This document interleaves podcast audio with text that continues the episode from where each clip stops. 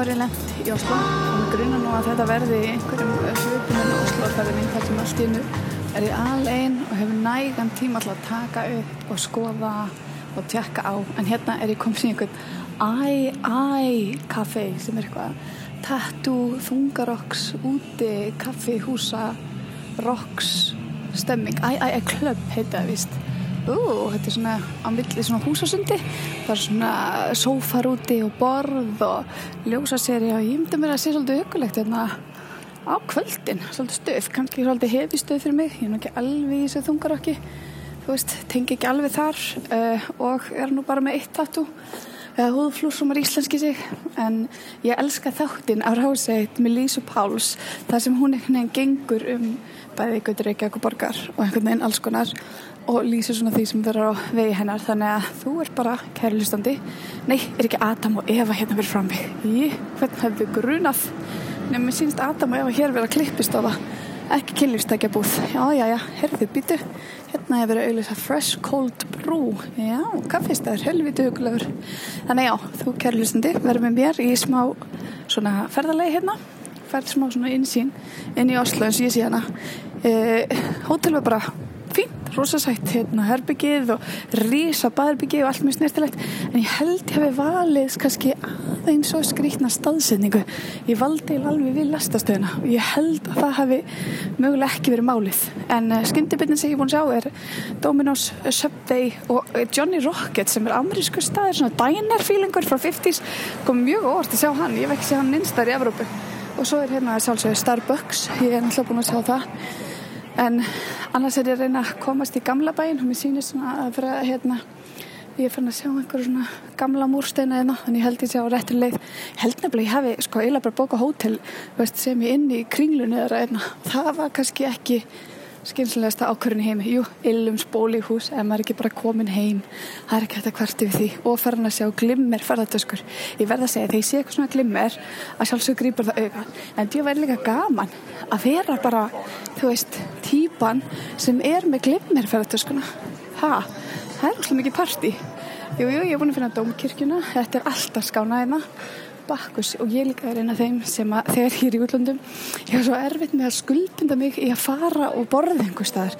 Ég held alltaf að segja að koma betri staðar og alltaf þegar ég svo loksist ákveð eitthvað þá er ég eitthvað, já, já, þetta er alltaf læg, þetta er alltaf læg til alls svolítið með trúum það svo yfirleitt þegar ég stemdi upp og byrjaði eins að labba þá er ég bara, ó, þetta var miklu betri staðir þarna. Sjáðu, ég heiði þetta að fara þannan já, já, ég er búin að finna H&M þetta er bara komið krakkar, það er bara þannig sko. er, þá er maður búin að finna allt. Þá veit maður að maður er komin svona já, hérna ringi núna að því að þú veist ég er svo hræðilega illa áttið ég fylgist ekkert með áttum. Þannig að við erum að kíkja inn í háan það er bara, þó ég einhvern veginn er ekki að fara að vesla veitt það er bara eitthvað sem maður gerir, maður kíkir inn í háan ég veit ekki ekkur en það er bara eitthvað svona, það er svona eins og að vera komin heim, sérstaklega nú þegar háan er komið heim en þá er þetta pínu svona eitthvað ó, eitthvað svona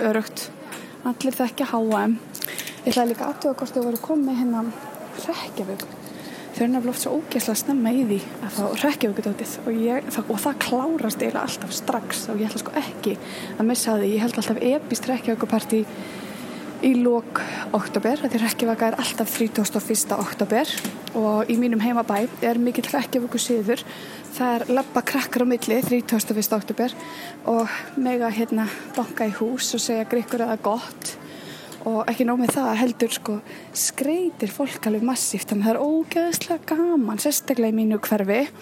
Uh, ég stundur kannski þjófstast af því að því ég vil skreita sko mánuð fyrir tíman bæðið til að vera tímanlega líka að því að bara það er svo gaman að hafa skreitt þú veist, leikskólni falt á svona sérferðir fram hjá húsinu mínu til að sína krökkunum skreitingarnar og það er bara svo skemmtilegt. Ég, bara, ég elskar ekki vögun, ég myndi segja að hún verður svona uh, mitt uppáhalds holiday sem er samt einhvern veginn ekki holiday. Ekki, hérna, ekki á Ísland allavega. Og fólk sem fyrst ára svegar að við sem að taka ykkur amerska síð ég segi bara bú bú á ykkur. Hvernig nennur að vera neikör yfir einhver sem er bara skemmtilegt og gleði? Ha, nammi og allir glæðir ég, ég skil ekki hvernig þetta perrast yfir þessu. En já, þannig að þetta klárast til strax og í mínu episka rekjökupartíi þá er ég að kenna í mér að grasa. Ég er mjög duglega að gera svona rekkjöku tengdan mat og hef samkvæðað mér alls konar uppskriftum og pælingum. En svo líka fá allt allir krekkarnir hjá mér bæði húðflúr, þú veist bara svona tyggjótattú sem er eitthvað svona rekkjöku og ég hef haft uppbóð og búningum og ég hef gert eitthvað neginn svona alls konar og alltaf, mér finnst alltaf gaman líka að sjá því að sko, háaði mér svo duglega að koma nýja búninga mér finnst alltaf gaman að sjá hvað þau bjóðu upp á og svo erum við með líta hárspray og það má hérna teikna framan á sig og það má bara gera nefnilega alls konar og það er svo skemmtilegt.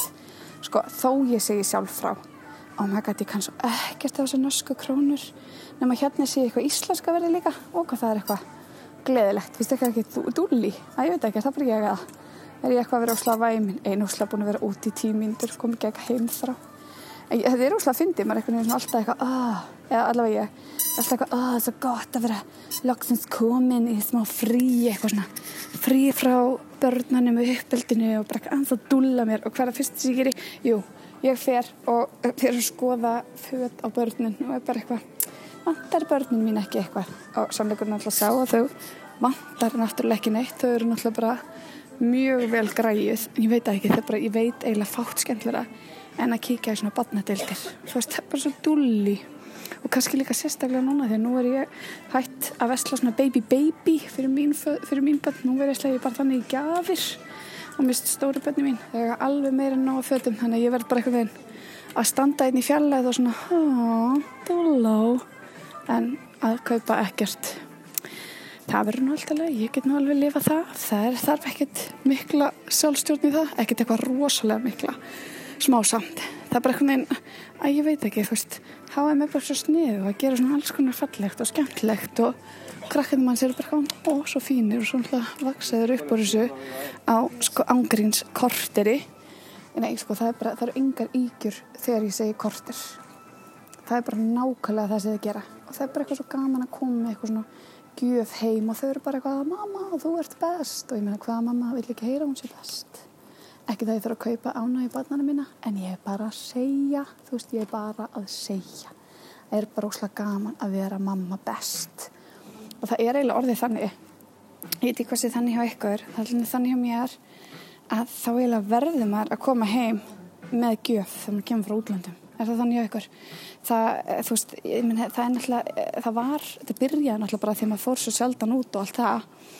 En, og, og auðvitað hefur þetta minga, því ég er ekki að segja það. En það er samt ennþá pínur svona, þú veist það ætlar ekki að kaupa? Handa mér gjöf. Eitthvað hérna, það komst ekki með eitthvað? Handa mér, eitthvað hérna.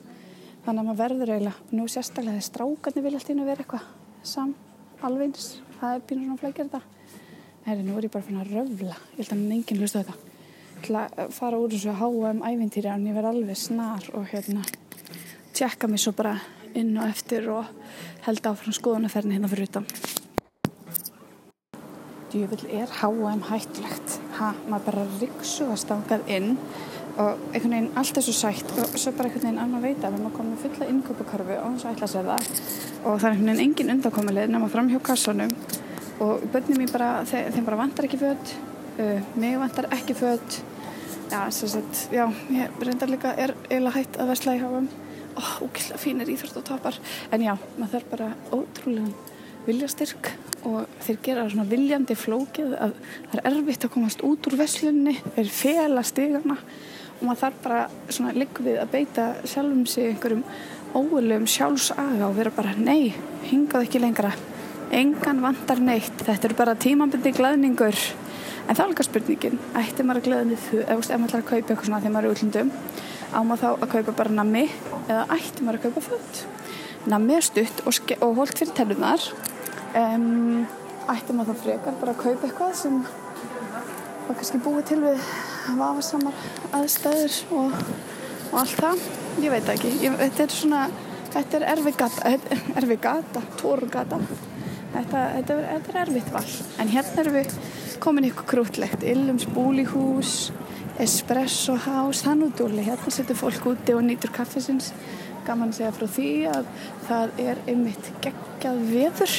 Það er bara, það er bara hlýr vindur, ég fór út náttúrulega alltaf vel klætt fór út alveg bara með hérna, peysu og jakka. Ég ætlaði svo innilega ekki að vera kallt sko. En svo er bara inn, og ég á búin að sjá að það er indislegt veður. Museum of Norwegian Occasions. Já já, hvað er það? En ég bara þorði ekki að treysta. Það ég hugsaði bara, já já, þeir segja þetta. En þú veist, við sem hérna norðlandabúar, við vitum betur. Það er ekkert að treysta á viðspá og gott veður þarf ekki þegar gott veður. Nefnum bara, ok, nú þýður bara gott veður. Virkilega, virkilega gott veður. Og það er bara ótrúlega notalegt og hugulegt ég verð samt að segja ég er ekki jafn buguð á veðrunu heima eins og margir eftir sumarið, af því að ég fór bara suðu fyrir og eldi veðrið heima á Íslandi. Og það var alveg hægt. Ég átti bara undisla stundir á hérna uh, hvað heit það eftir æ, við fórum alveg á við fórum á Kirkjubaklaustur, höfn í Hodnafjörði og við fórum á hana lilla dúlu hana, Seyðisfjörð. Við vorum eiginlega bara út um allt og þar var bara ósláð fínt viður og bara sól og við vorum bara að kapna í sko, ég var held ég að hafa verið í symbol og stuttbuksum og við vorum bara eitthvað að kapna þannig að, herri, Oslo Domkirke ég held að mig fara ánga inn en það gæti verið dónalegt að taka upp að nenni, ég veit það ekki alveg. Ég ætla að kíkja hvort það kosti eitthvað. Það virkar alltaf mjög krúta svona hérna, hérna stendur. Welcome and silence please.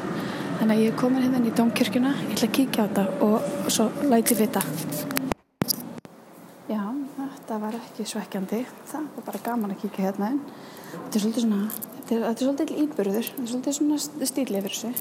En það er líka svolítið skemmtilegt. Ég ég myndi alveg stundi vilja að við hefðum einu svona kirkju í Íslandi.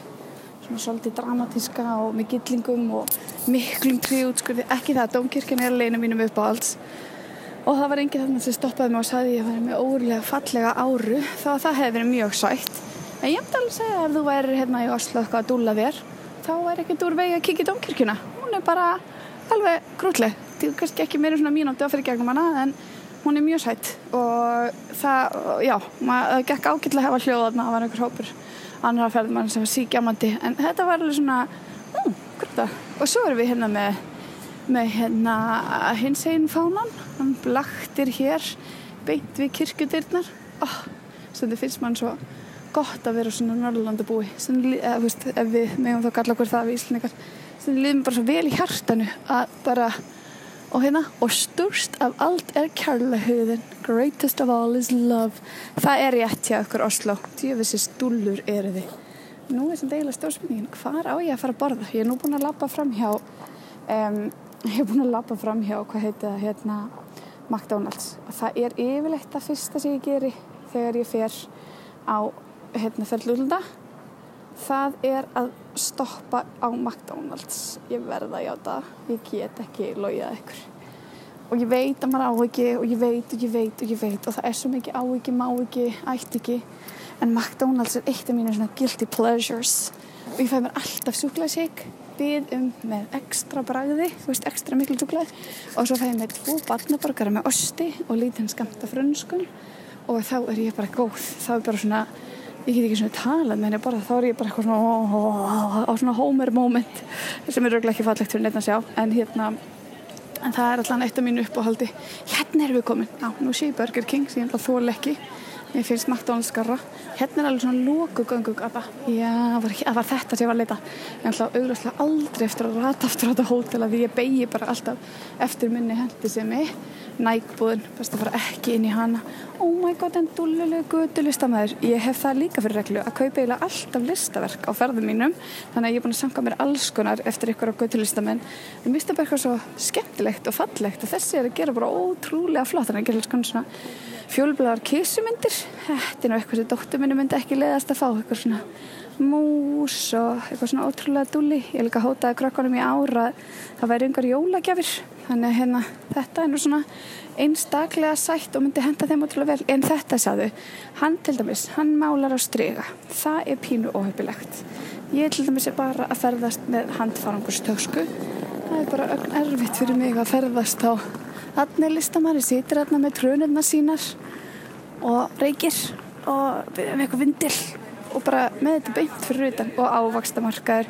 Maður veit maður er komin svona svo til, til meilansins þegar maður fer að sjá ávexti og tjútjubér hérna í bara sko kílóvís. Og hérna er Big Bock. Það er nú ekki leiðinleg verslun að kíkja inn mér síndist því svo líka sjá Weekday. Og sko þið verða að minna það mér tókst að komast út úr H&M á þess að eigða neinu. Veit ekki hvort að veri hef sumusög að segja að Big Bock. Ég ætla alltaf hana ég ætla að taka hérna fallega ring en núna að því maður er svo gammal sko að þá er ég svona orðin típan sem þreyfa á efnum. Ég er svona svo típa ég ætla aldrei þessi típa Uh, ég er svona, já, hætti er liðlegt efni. Já, já, það kemur bara svít alltaf þessu. Já, já, þetta njögrar ég fer ekki að kaupa svoleiðist drasl ævar bygg, bokkast ekki fínbúð mér stelt eitthvað svo drusluð efni. Ó, er ég kannski að röggla saman við eitthvað annað? Hér tún eitthvað mongi eða eitthvað, ó, ég er svo mikið nörd. Já, hérna er líka svona svolítið pæluföld hérna er svona eitthvað óbýbakið samfellur, gegnsætt eitthvað svona. Ég er bara, ég þessa fæðingu og þessa seinustu meðgöngu ég bara er ekki alveg búin að ná mér tilbaka með það. En það er líka þar kannski að reyfa setja þess ég veit ekki, ég hef eitthvað frétt af því. Ég kannski þarf að hérna, taka það til mín. En ekki, við þurfum ekki ákveða því.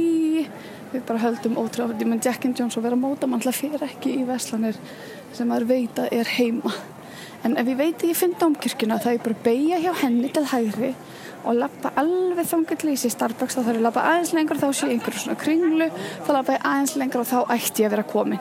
Það er svona cirka reglunar sem ég ætla að fara eftir hérna. En þú veist já, ég nenni ekki að fara í búið sem eru nú þegar á Íslandi. Og ég reyndar er bara mjög liðlig í að vesla með fött er þetta kannski orðið bara ósláð liðilegt Oslo lapp eða ertu bara eitthvað að keira og bara vá, mér liður bara þessi sé með sig í Oslo, því líka lýsingar. Nei, þetta er meiri bara svona takk fyrir að vera félagið minn og vera einna hérna meðan ég er eitthvað að rölda og röfla en svo svo fyndi, svo fyrir maður nýbúðina sem maður þekkir og maður er eitthvað, já þessi búð. Svo sem er eitthvað nýbúð sem maður þekkir ekki og maður er eitthvað ég veit ekkert hvað þetta er, ég ætla ekkert inn í þetta. Það veit enginn hvað þetta er. Ú, annar gödulistum er, ég elska gödulistum what, er það með Victoria's Secretina ég held að það væri bara í Ameríku. Allavega þessi götturistumar, hann gerir svona spreymindir svona með einhver svona stenslum og alls konar. Þetta er búið sætt, skiljið, mann eftir svolítið 80's og þetta er rosa flott en mann rosa flinkur. En langar mig að hengja þetta upp á vekk hjá mér. Get ekki sagt það. Þá er ég nú spenntari fyrir dúlu fjólum á myndanum hjá hérna vindlareikjandi dúluvinni mínum hann aðan en var ekki aðnemongi það hlaut að vera, þú ferði ekkert eitthvað þú veist, til Norðags eða Danmarkur og voru ekki heldur svíð og nefna að sjá mongi og víkti en ég veit ekki, ég tengir og sér stert við þau merki, ó, blómamarkaður. Segja, hérna er bara eitthvað ennþá sumar, ok, þeir reyndar eru búin að vera með grillasumar og bara grillaði orðsins fylstu, þetta er búin svo heitt hérna og miklu þurkar, þannig að mér skilst að það búin allt í ruggli hérna í sumar. En þú veist, þetta er bara er bara, það er bara gott, maður á held ég sko, yfirleitt, en maður fær betra viðar í Íslanda sumrun, á maður svolítið að nýta höstin í að fá svona, svona hita, hvað er ég að gera í verslun eins og fáviti? Það er geðveikt gott viður úti og ég er eitthvað að lappa inn og hinn á þessari verslun eitthvað lalalala. Æ, það er samt eitthvað sem maður gerir bara í útlöndum en það ekki? Eða, veist, ég ætti náttúrulega lungu verið að borða eitthvað. Ég bara ennþá í skuldendingarfælni með mat. Svo sem ég stundur bara svo gaman að sjá tískuna þá ég kannski tilherinu ekki á nokkurn hátt og á ekkert sem er í tísku þá er ég samt eitthvað svona úúú, er þetta tísku núna? Skemmtilegt. Og svo sem ég líka svo gaman að vita verð. Svo er eitthvað skemmtilegt við norsk verð. Bara eitthvað 600 krónur. Það hljómar eitthvað svo allt sé svo ódýrst hérna að því ég er ekki anþá búin að setja mig almenninni hvað hlutinni kosta. En hérna er það svona til dæmis og dúlu svona brjóstaldra, svona ekta þess að ég er fyrir. Ekki með neinum spöngum. En þú veist, ég er ekkert vissum að ég sé kannski með júlu sem púla það. Kannski þurfa þær bara greið. Kannski þurfa þær bara meiri stöðni kannski langa en bara láta halda þjætt láta halda á sér þjætt að bringunni en ekki flaksast um stuðningslausar. Hvað veit maður? Hvað veit maður? Mér myndi alltaf að þetta verði eitthvað svona mega merki. Þetta weekday. Er ég eitthvað að miskilja en það, það er alveg nátt sætt en það ég segi það ekki. Kannski er ég bara okkur um skriknustæði í lífinu og kann ekki að meta neitt nenni ekki að móta gallaböksur finnst allt óþægilegt og klýpa mig á skriknum stöðum og finnst allt í eitthvað glötuðu efni og hugsa endalast um svít alltaf því ég er bara eitthvað ógslæð sveitt týpa er að kannski fara að hætta að kenna fötunum um það að þessi svítalið þegar þetta er bara eitthvað herri reality check girlfriend kannski svít alltaf þér. Ú, hérna er þetta úber næst, svona mjúkir kjólar. ég elska svona. Þetta er alveg ekta fyrir mig en þá samt fer ég aftur í þetta bara oh, kemur ekki ókslega ekki svit alltaf þessu efni en ég strík efninu það er bara, ó þetta er svo mjúkt þetta er svo mjúkt, ég þá maður þótt á 30 ég þúli nefnilega ekki þegar eitthvað dry clean only, ég alveg hætti að kaupa það. Jú, ég hefði, viskos og póliestur glemdi þessu vinkona. Það er, verður ógeðslega líkt að þessu bara við það að horfa á þetta sko. Svona er bara, maður þarf bara að vera skinsamur neytandi ef maður er hérna allar að bæði kæfi ekki aðeins svitalikt en hérna erum ekki að kaupa fött bara til að nota það einu sinna á hendaðin það er bara, það blífa bara ekkert lengur. Þú veist maður verður bara að hugsa og, og kaupa nota og nota lengur og, kaup, og pæla hvaðan flíkunar eru gerðar allt þetta. En ég endar alltaf í einu. Ú, lífrætt bómul ég enda alltaf í kallildilni sem heitir kallidild Hérna er alltaf mega næst fjölbrópeisa aðtöðum. Hún virkar ógæslega djúsi. Svo enga svona í henni svo kalluðu hvenna deild. Sáum úr hverju þetta er. Vist þetta er lífrætt bómull. Þetta er ekki verið 100. Ó, þetta er 100% bómull. Ó, byttu fyrir þér. Það má þú ekki þótt að vel. Það má með þess að strauja helviti líka. Ó, my god, þetta er næst. Hún er svona fallega fjölbón, svona ekta ég. Og hún er svona stór og víð. Ég eiginlega finn svo því ég bara hef alltaf frá því mann eftir mér fílað úrsláð svona víð og stór fött einhvern veginn bara býst að fara mér betur og ég bara elska að hafa svona fött sem póka og hanga og sama hvað mörgum kann að finnast um það og pyrrar svona óundanlega mikið og finnst að fýta mig og allt þetta. Mér er alveg saman sko, mér finnst þetta bara svo mjúkt og einhvern veginn og svona veginn týnist í svo faðmar þetta og til veit ég af sér fjölblóð pís Ég er ekki á hvernig átna tímaninn að ég það grunna að ringja og aðtökast ég heimildin á kortinu mínu. Það, þetta gæti farið illa sko. Fyrir þetta ég er með handfarangustösku, við skulum ekki glema því. Það kemst nú bara ansi lítið fyrir í handfarangustösku. Bara eiginlega ekki neitt sko. Svona, þetta var svona tvöfalt, þú veist, að þurfu ekki að tjekka sig inn. Að því að þú veist, það gerði það verkum að ég var í ángríns frá því ég lendi upp á flugvöldi, eða þú veist, komið upp á flugvöld. Þá engar til ég var komin í gegnum örgsliðið, þá voru liðina 20 mítur. 20 minnur því ég labbaði eh, steg fyrir utan flugstöðuna og þangar til ég var sest niður á Joe and Juice búin að banda mér búin að banda mér Juice 20 mínútur kid you not þetta er bara mununa því ég var búin að tjekka sér á netinu og geta svo bara að rulla sér beint. Ótrúlega þægilegt en svo reynda var senkunum flýnum þannig að því að verða það í þrjá tíma en það er önnum saga. En þetta er svona, já þannig að þetta er bæði sko til að flýta fyrir svo ég sé fljóttra fyrir gegn en svo líka er þetta svona smá hugsað svo ég missum ekki í verslun klára ekki alla innegn og þú veist komist ekki heima þegar ég er búin að eigða svo miklu á kortinu þannig að þetta er líka svona til að hafa heimil á mér en svo hef ég gert eins og ég læriði í kvennileg fjölskyldna minnar þegar ég er búin að eigða miklu. Eða þú veist, missi mig og Karl Jóhann skata Karl Jóhann, eitthvað ljóma það kunnulega hérna að þá bara einhvern veginn kaup maður nýja tösku. Það er svolítið í minni fjölskyldu. Það er bara já, þú bara vestlar eins og þú vilt vestla því að svo kaupur þið bara nýja tösku. Erum við nú komin í Benetton, Body Shop, Söru H&M. Og McDonalds. Æg, veist það, móðurskipið er að kalla mig heim það getur bara velfæri svo, maður sé á 50 er óbyll átt nú já, já, ég er í ágættis málum klukkan ekki nema fjögur eða fimm eða eitthvað. Og hvað er fallegt hérna inni? Allt í svona trillt einhvern veginn trilltum litum og formum og glimmeri og ljósakrónum með glimmeri og oh, manni finnst svona eins og maður sé eitthvað svona hip og single að fara eitthvað að djamma með stelpolvi í kvöldu eitthvað sem ég er auðvarslega ekki að fara að gera. Ég er að vonast til að ná tveimur kollegafundum um, 500 danskar, ég veit ekkert hvað það er mikið það er eitthvað sem kíkja á hún síma hlýtur um svona konverter dæmi eitthvað Já, ég ætlaði að ná tveimur vinnufundum meðan ég væri hérna, kannski þremur. Svo var ég nú ekki bara, var ég hreinlega ekki með meiri ambisjónir en svo. Ó, fallegir. Er svo líka leiðilegt, sko, ef maður fyrir keisar þá fer maður eitthvað svona skrítna neðan bumbu þar sem þetta er saumað saman og kemur eitthvað svona, ég held að ég hafi, ég mann ekki veist ég að gert hlaðverfum það, ég held að hlaðverfum það allavega önsku þetta er svona, veistu, sem ég kallt að píkubumbu, ég er ekki að grínast það er svona eins og lítill stallur þarna niður já, hvað hva var þetta að kalla? Kalla einhver þetta tussustall? Það að standa skelvilegt, ú, upp á narböksur, þannig erum við að tala saman. Svona narböksur ná lengst á maga. Já, já, þetta eru vinkonar mínar hér. Að, hérna, þetta er bara, þetta er ekki skemmtilegt, eða þú veist, þetta er bara eitthvað Æ, þetta er skrítið. Þetta er skrítið þetta kemur einhvern veginn á manni. Oh my god, það eru avokado og vassmilonu hérna brjóstahaldariðna. Ok, ég er bara komin heim. Ég held að ég þurfu kannski og maður avokado brók ég sem ég skulle koma og eitthvað, skulle ofnæðin fyrir avokadoi. Hæ? En já, ég held að ég leifi litlu gelgjunni að vesla þessi smá. Hún er pínur spennt hérna inni og langar að losna út. Hún er bara eitthvað, ú, ú, ú, ú, ú, glimmersokkar, ú, ú, ú, ú, ú. Ú, brjóstadiskar, monki, þið er svo með þetta. Avokadosokkar og brjóstadiskar og glimmerbrækur og avokadobrjóstahaldari og bleikbrók sem ástendur túr. Já, já, krakka mínir, mamma er farin að vesla